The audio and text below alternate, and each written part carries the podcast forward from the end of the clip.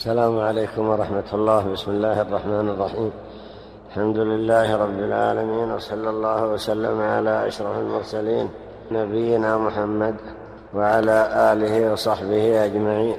قرأنا في الدرس الماضي أحاديث وآثارا تحث على التفكر في آيات الله وفي مخلوقاته سبحانه.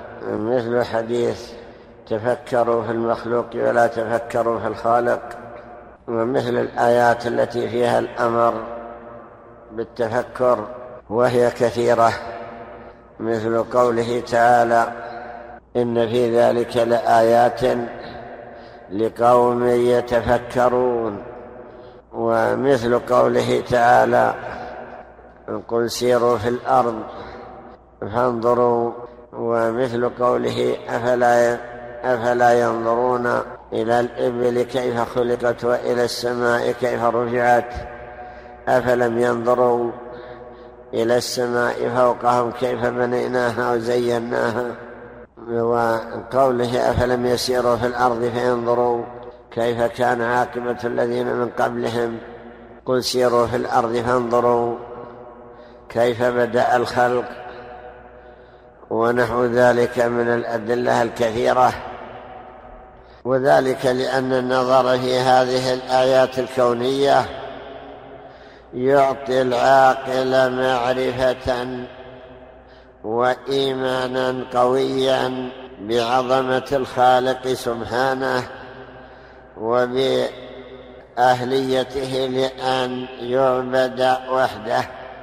فإنه إذا نظر في هذا الكون وما فيه من العجائب عرف أن الذي كونه والذي أوجده على كل شيء قدير وأنه خالق كل شيء وأن الذين عبدوا غير الله ما قدروه حق قدره ولا عظموه حق عظم حق تعظيمه.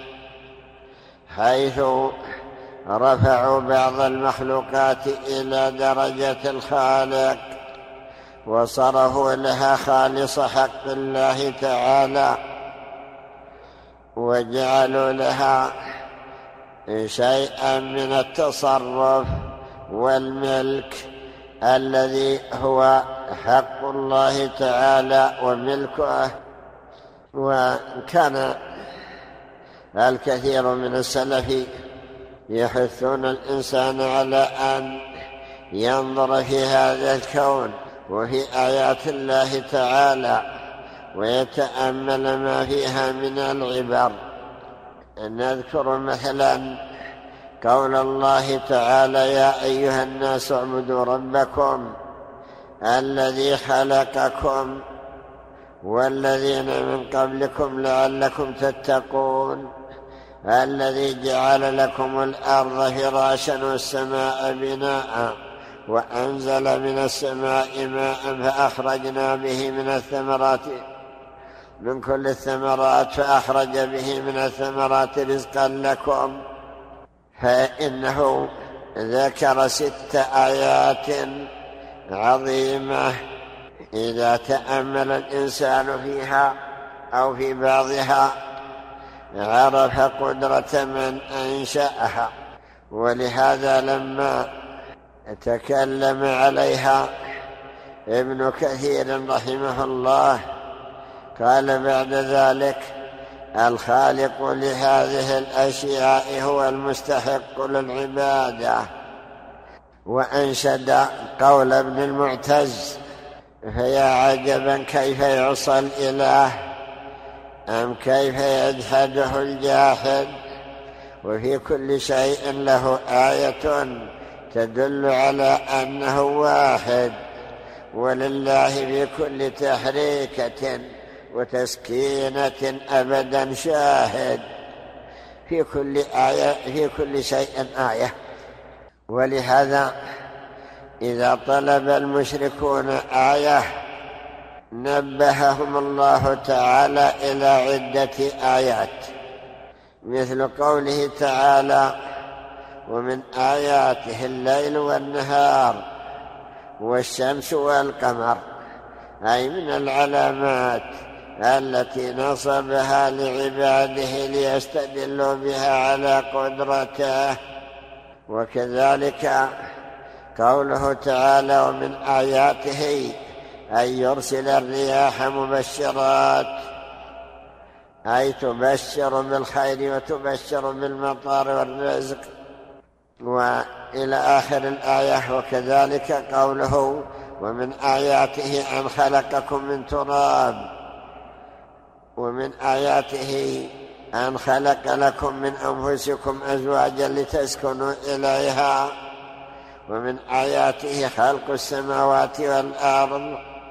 إلى آخر الآيات التي يذكر الله أن هذه من آياته فتأملوا فيها وتفكروا فيها لتأخذوا منها عبرة وموعظة عظيمة. فإن من تأملها تعجب كيف أن الذي صنعها أحكمها. وأتقنها وأعطاها كل ما تحتاج إليه. الذي أعطى كل شيء خلقه ثم هدى. فإذا تأمل الإنسان نفسه خلق الإنسان عرف أنه ليس فيه شيء من أعضائه يقال إنه عبث. بل كل ما فيه من الأعضاء والحواس فإن له منفعة وله وظيفة لا يقوم بها غيره. ولأجل ذلك أكثر العلماء من حث الإنسان العاقل على أن يتفكر حتى في أقرب شيء إليه يتفكر في نفسه.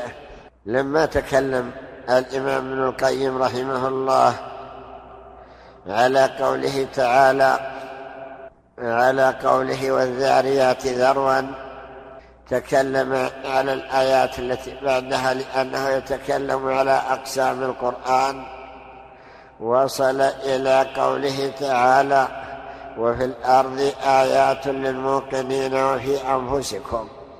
ثم إنه رحمه الله أطال الكلام على قوله وفي أنفسكم فاستغرق أكثر من مئة صفحة أو مئة وخمسين صفحة من كتابه الذي سماه التبيان في أقسام القرآن.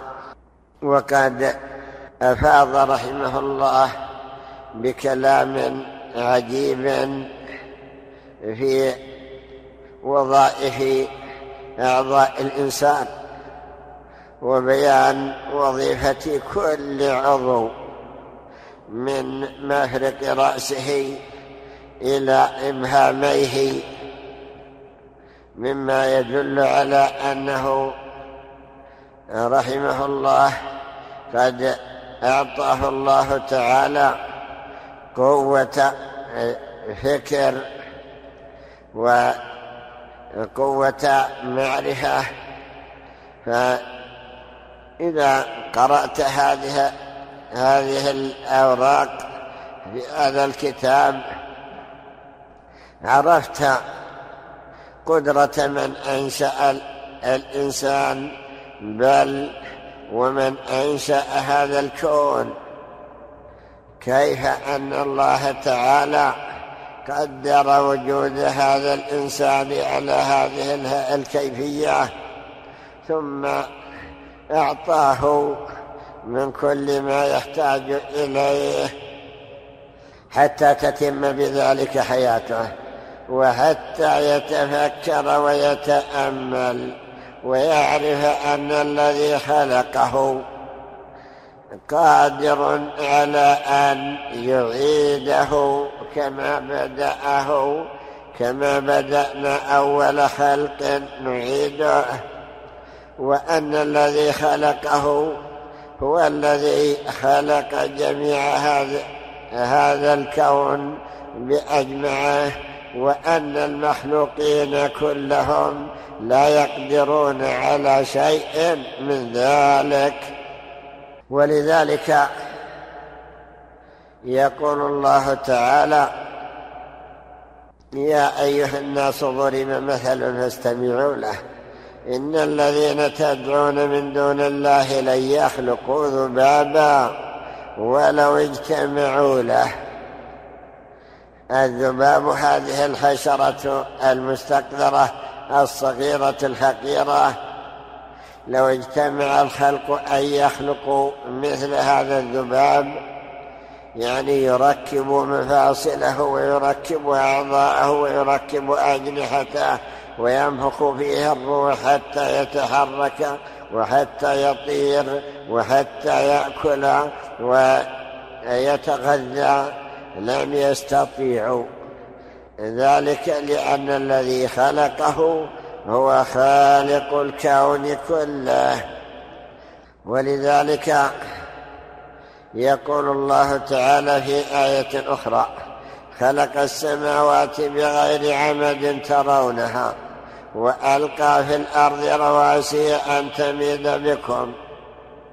يعني هذه الجبال التي أرساها حتى لا تضطرب بكم ولا تتحرك. ثم يقول بعد ذلك هذا خلق الله.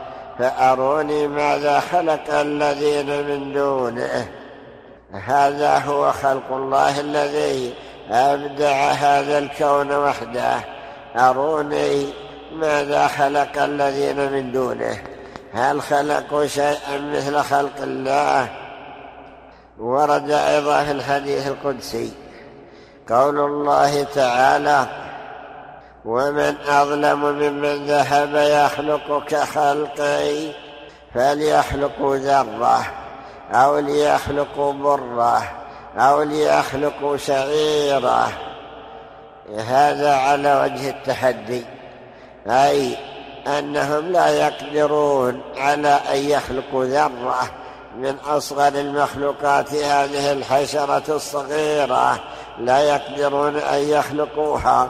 وينفخ فيها الروح ويجعل فيها أيديها يديها ورجليها وأعضاءها الداخلة, مثلا وسمعها وبصرها وبطنها وعروقها ونحو ذلك.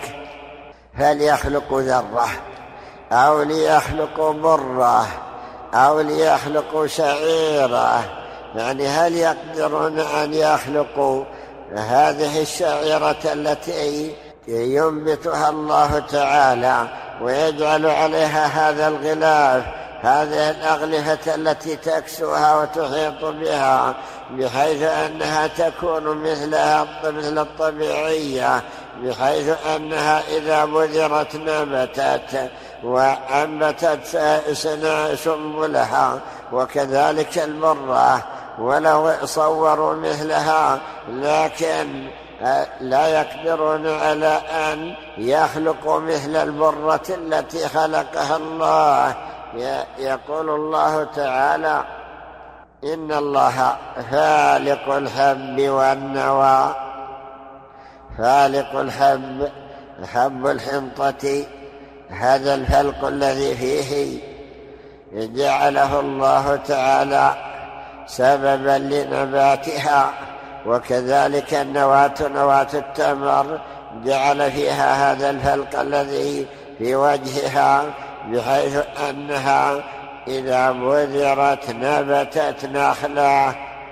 فهل يقدر أحد أن يصنع مثل هذه النواة بحيث تنبت إذا بذرت أو مثل هذه البرة أو الشعيرة التي إذا بذرت نبتت وسنبلت وصارت ذات سنابل وذات وذات قصم وأغصان لا يقدرون على ذلك. إذا الذي يقدر على ذلك هو الله تعالى وحده. فيجب أن يعترفوا له بالفضل وأن يعتقدوا عظمته. في هذه الأزمنة فشت هذه المذاهب الإلحادية والتي تنسب الأمور إلى أنها بالطبائع أنها طبيعة طبيعتها. فيقال لهم من الذي طبع الطبيعة؟ من الذي أوجدها؟ الطبيعة لا بد لها من طابع. في أبيات الحكم رحمه الله يقول ولا نصيخ لعصري يفوه بما يناقض الشرع أو إياه يعتقد.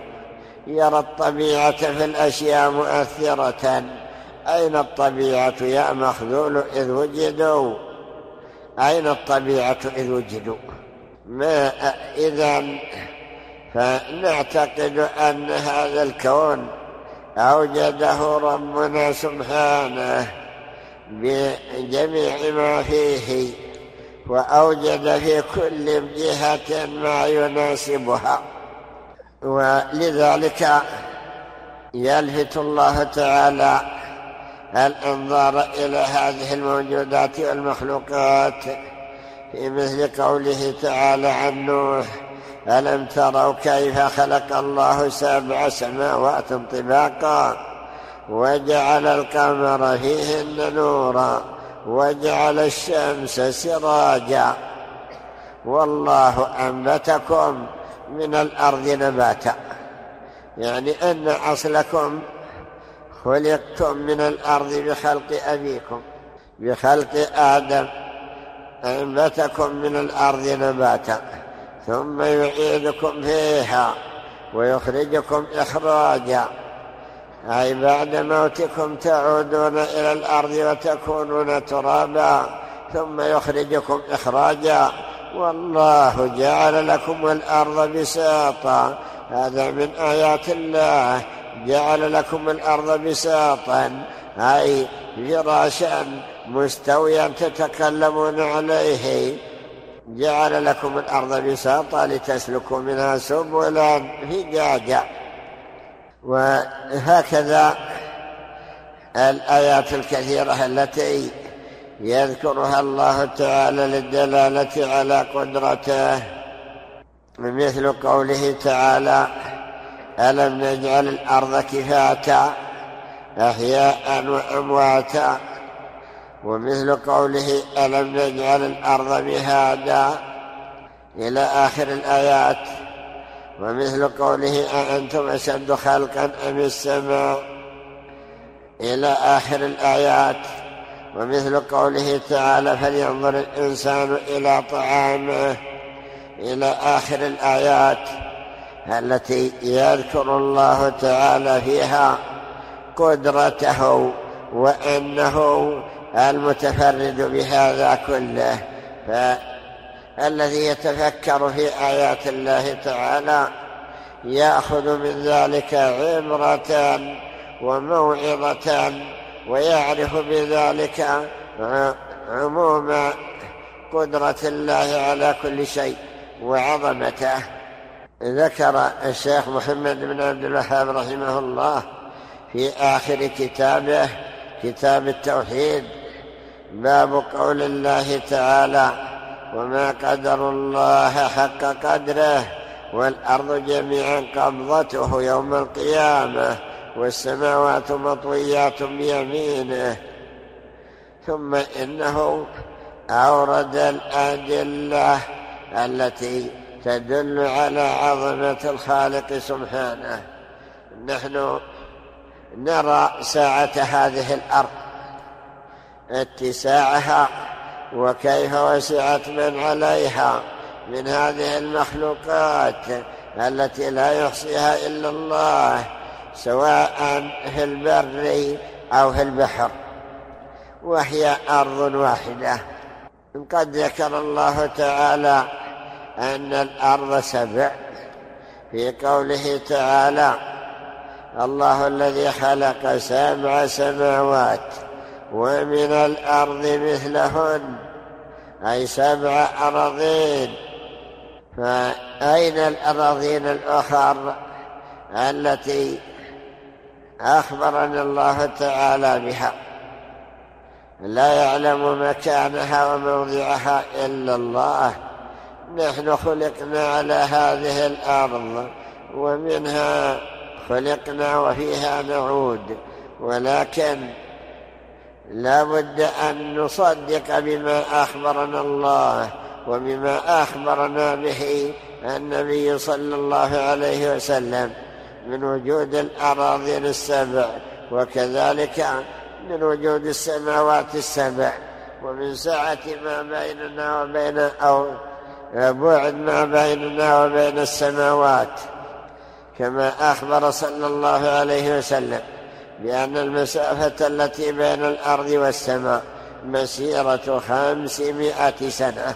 الأرض بأجمعها لو سارها إنسان أمكن أن يقطعها في خمسين سنة على قدمه أو أقل أو أكثر.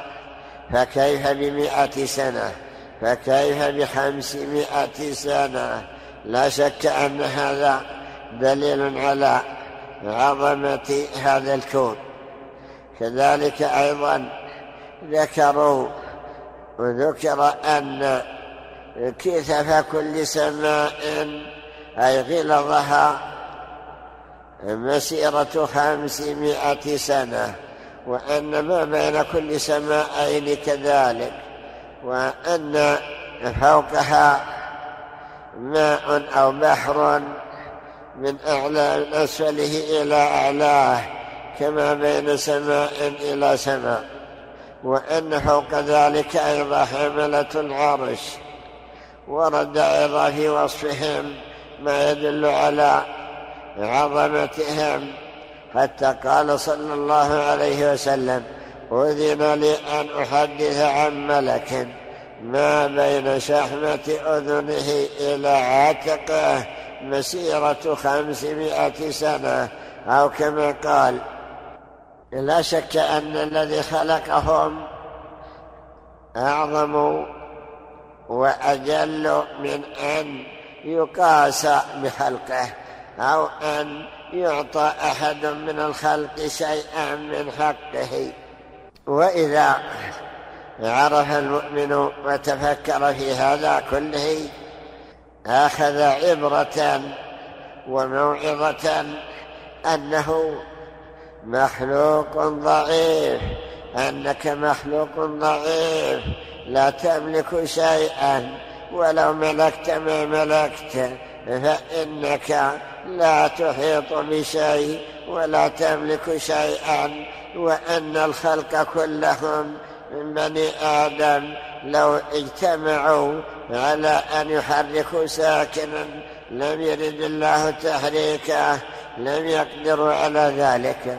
وأنهم جميعا لا يستقلون بإيجاد شيء ما أراد الله تعالى إيجاده. إذا كان الله أخبر بأن الأرض قبضته وأن السماوات مطويات بيمينه فهذه الأرض هذه السماوات حقيرة صغيرة بالنسبة إلى عظمته حتى ورد في حديث أو في أثر عن ابن عباس ذكره الشيخ رحمه الله في آخر كتاب التوحيد يقول ما السماوات السبع والأرضون السبع في كف الرحمن إلا كحبة خردل في يد أحدكم؟ ماذا تسع حبة الخردل؟ نبات صغير أصغر من حب الدخن. معروف هذه الحبة حبة خردل. ما يقبض الإنسان مثلا ألفين أو ثلاثة آلاف بكفه؟ فهذه السماوات بسعتها والأرض بسعتها في كف الرحمن كحبة خردل.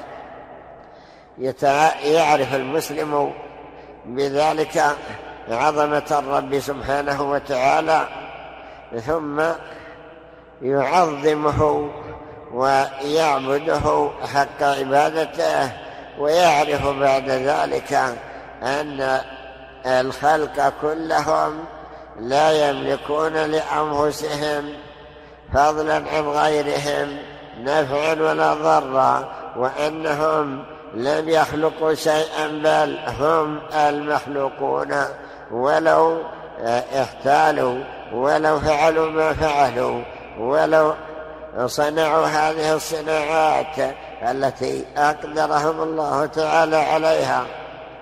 فإن قدرتهم محدودة ولذلك نرى أنهم يظهرون العجز عن إدراك الأمور الغيبية وكذلك عن إدراك الأشياء القريبة.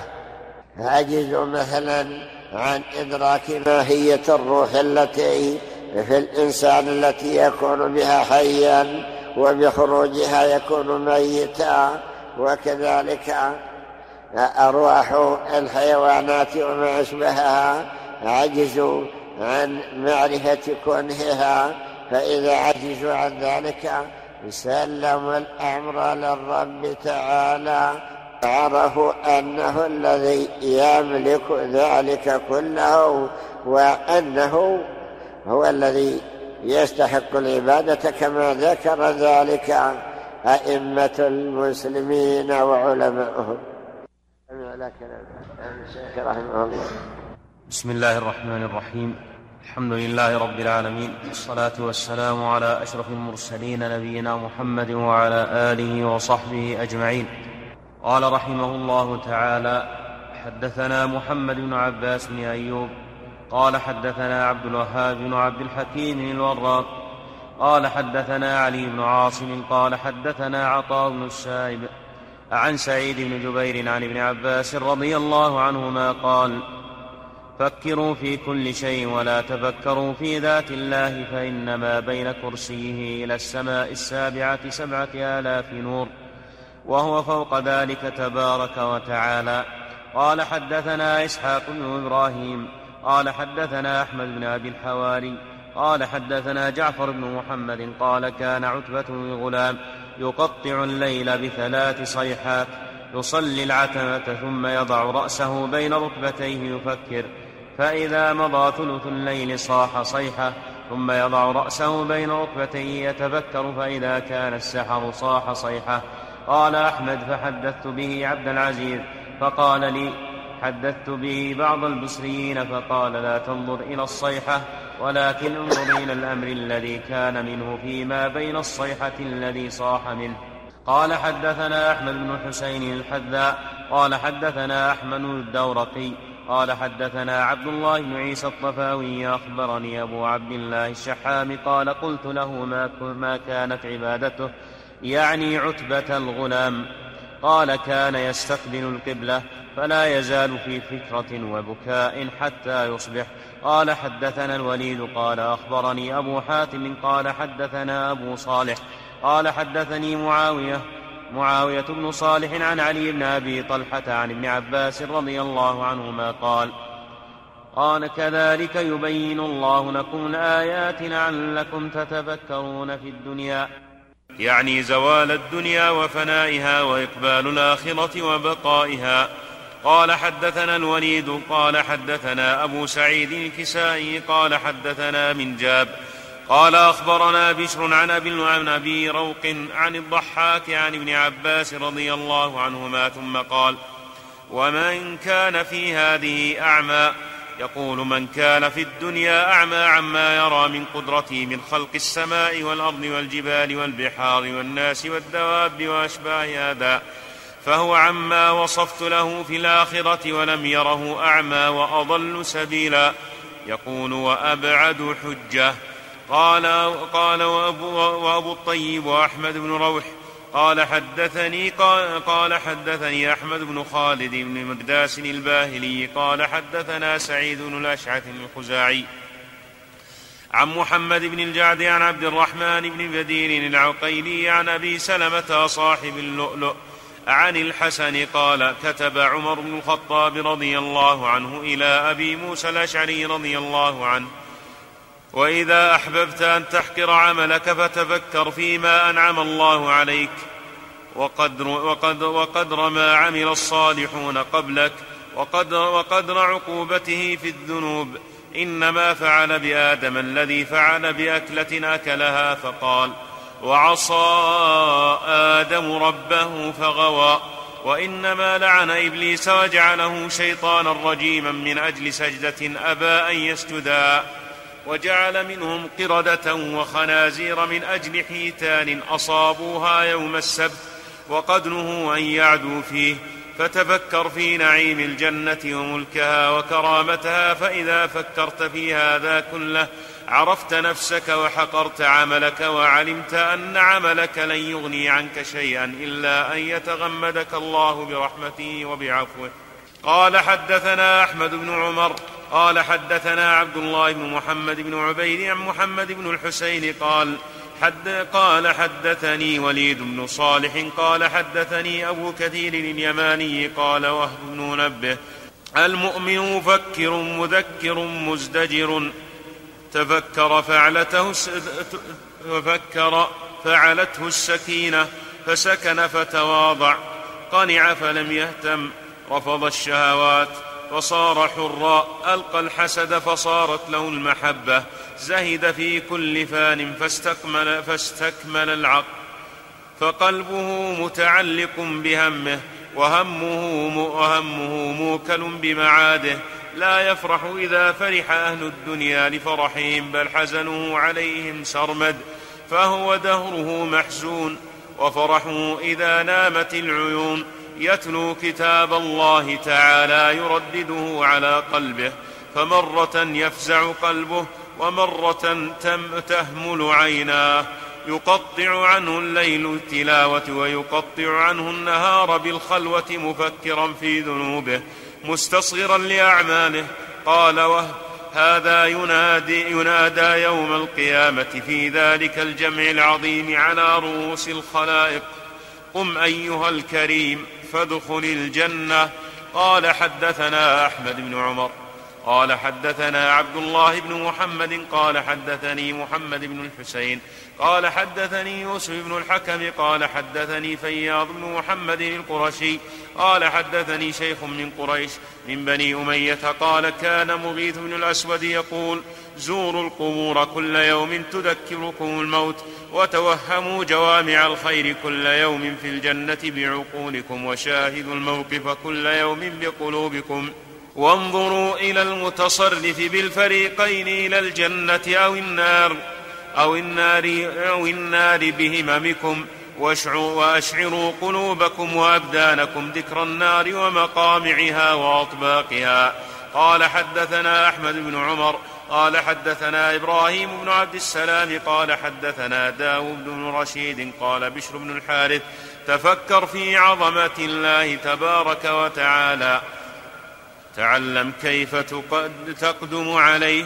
قال جدي رحمه قال جدي رحمه الله رحمه الله تعالى عن سهل. قال حدثنا أبو الأحوص عن سعيد بن مسروق عن أبي الضحى قال لما نزلت هذه الآية وإلهكم إله واحد لا إله إلا هو الرحمن الرحيم. نقم المشركون وقالوا إله واحد. إن كان صادقا فليأتنا بآية فأنزل الله عز وجل إن في خلق السماوات والأرض واختلاف الليل والنهار إلى قوله تعالى لآيات لقوم يعقلون. قال جدي عن أبي عثمان عن الحلواني قال حدثنا عبد المجيد بن أبي وقاد عن وهيب بن الورد قال عيسى عليه السلام كل سكوت ليس فيه تفكر فهو سهو. قال جدي عن إسحاق بن إسماعيل عن إسحاق بن سليمان عن معاوية بن يحيى عن يونس بن ميسرة رضي الله عنه. قال خرج رسول الله صلى الله عليه وسلم على أصحابه وهم يذكرون عظمة الله عز وجل فقال ما كنتم تذكرون؟ قالوا كنا نتفكر في عظمة الله عز وجل. فقال رسول الله صلى الله عليه وسلم ألا في الله فلا تتفكروا ألا في الله فلا تتفكروا ألا فتفكروا في عظم ما خلق الله ألا فتفكروا في عظم ما خلق الله. قال حدثنا علي بن إسحاق قال حدثنا حسين المروزي عن ابن المبارك قال حدثنا إسماعيل بن مسلم عن أبي المتوكل الناجي رضي الله عنه عن النبي صلى الله عنه أن النبي, أن نبي الله صلى الله عليه وسلم قام ذات ليلة بآية من القرآن يكررها على نفسه. قال حدثنا علي قال حدثنا حسين قال حدثنا ابن المبارك قال أخبرنا عبيد الله بن عبد الرحمن بن موهب قال سمعت محمد بن كعب القرظي يقول لأن أقرأ في ليلتي حتى أصبح إذا زلزلت والقارعة. لا أزيد عليهما وأتردد فيهما وأتفكر.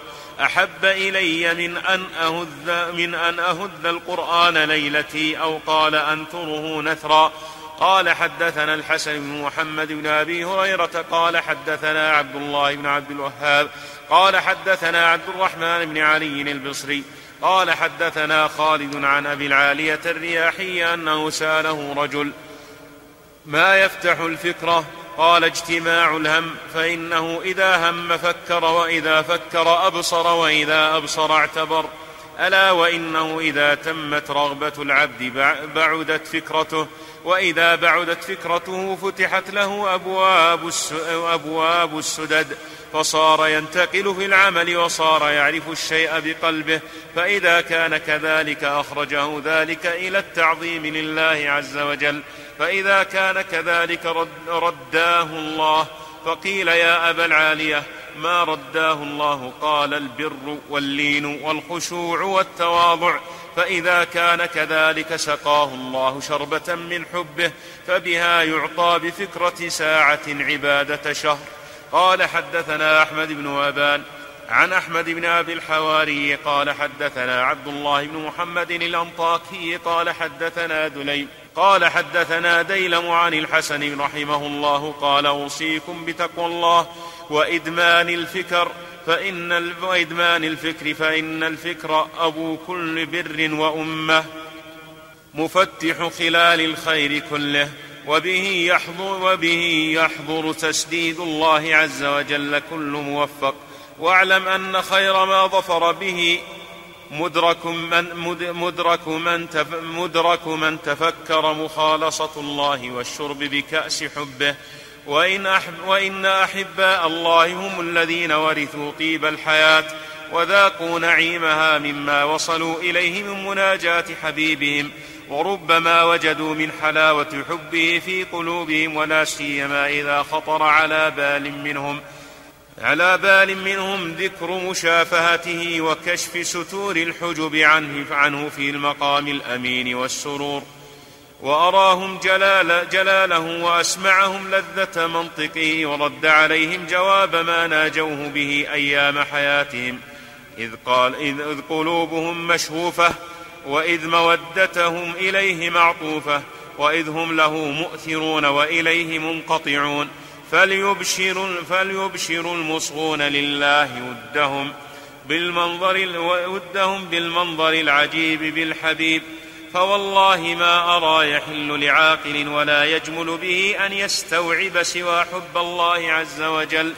قال حدثنا عبد الله بن محمد بن العباس قال حدثنا سلمة قال حدثنا سهل بن عاصم قال حدثنا عبد الكبير بن المعافى عن عمران قال سمعت أبي يذكر ابن إدريس قال وهو ابن منبه صحب رجل عابدا من عباد, من عباد بني إسرائيل فلما أراد أن يفارقه قال إن لي عليك حقا قال سل حقك قال أوصني قال عليك الاعتبار في الدنيا فإنه يرق لك قلبك ويعظم لك باعتبارها الفكرة فإن القلب إذا رق إذا رق انفتح فوعى وإن اعتبارك ساعة خير من عبادة سنة. وتفكر طرفة عين وتفكر طرفة عين خير من عبادة حين من الدهر. قال حدثنا ابن إبان عن سلمة قال حدثنا سهل بن عاصم عن ابن أبي جميل عن أبيه عن عبد الله بن المبارك رحمه الله. أن رجلا بالبصرة كان يقول التفكر مادة العبادة. قال وبلغني عن سفيان بن عيينة رحمه الله قال التفكر مفتاح الرحمة ألا ترى أنه يتفكر فيتوب. قال حدثنا أحمد بن عمرو قال حدثنا عبد الله بن عبيد قال حدثني أبو جعفر الأدمي قال كان يقال الهم بالعمل يورث الفكرة والفكرة تورث العبرة والعبرة تورث الحزم. والحزم يورث العزم والعزم يورث اليقين واليقين يورث الغنى والغنى يورث الشكر والشكر يورث المزيد والمزيد يورث الجنة. قال حدثنا عبد الله بن محمد القيسي قال حدثنا محمد بن إسحاق قال حدثنا أحمد بن أبي الحواري قال سمعت أبا سليمان يقول إنما يعاينون إذا تفكروا. هذه الآثار منها ما هو مرفوع ومنها ما هو موقوف. أوردها بأسانيدها كما سمعنا. قد يكون في بعضها في بعض الأسانيد مقال ولكنها جاءت للعبرة ولا يترتب عليها حكم تحليل أو تحريم إنما فيها موعظة وفيها تذكير.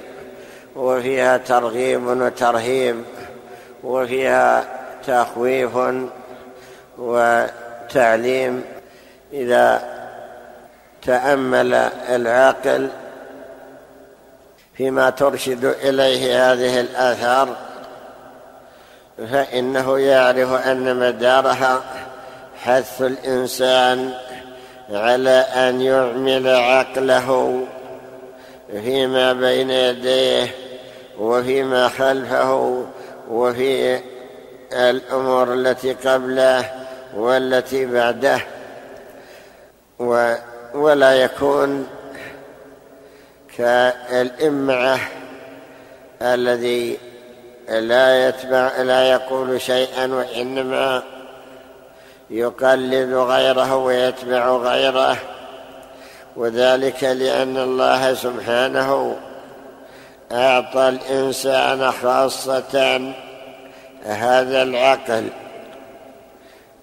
الذي به يحصل الإدراك وسلب هذا العقل من الدواب والبهائم والحشرات والوحوش والطيور وما أشبهها. فأمر الإنسان بأن ينظر بعقله فإن نظره بعقله أقوى من نظره ببصره.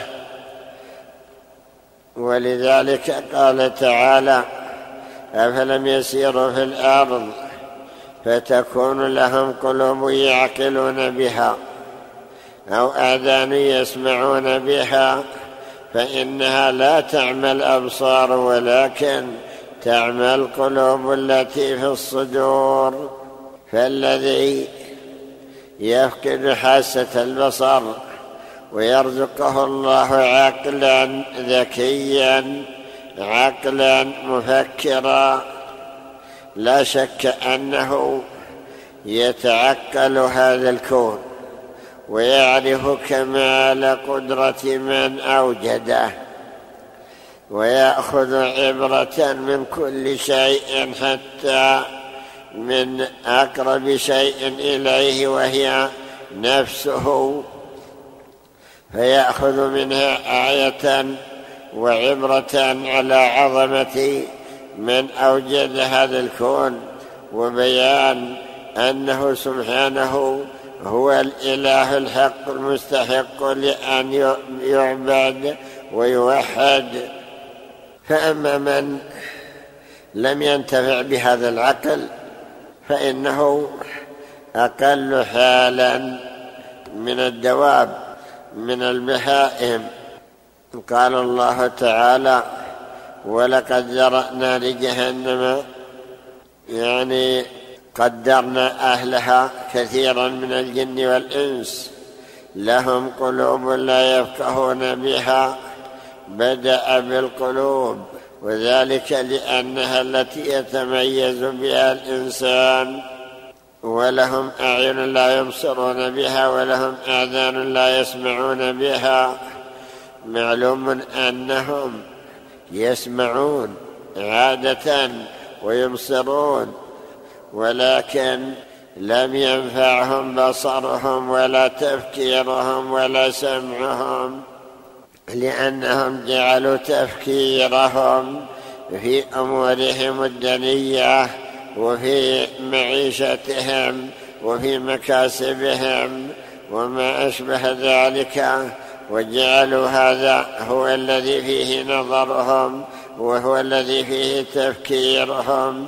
ولم يفكروا فيما امروا بأن يتفكروا فيه من هذه المخلوقات العلوية والسفلية فلأجل ذلك حرموا منفعة هذه الحواس فكانوا أقل حالة من البهائم.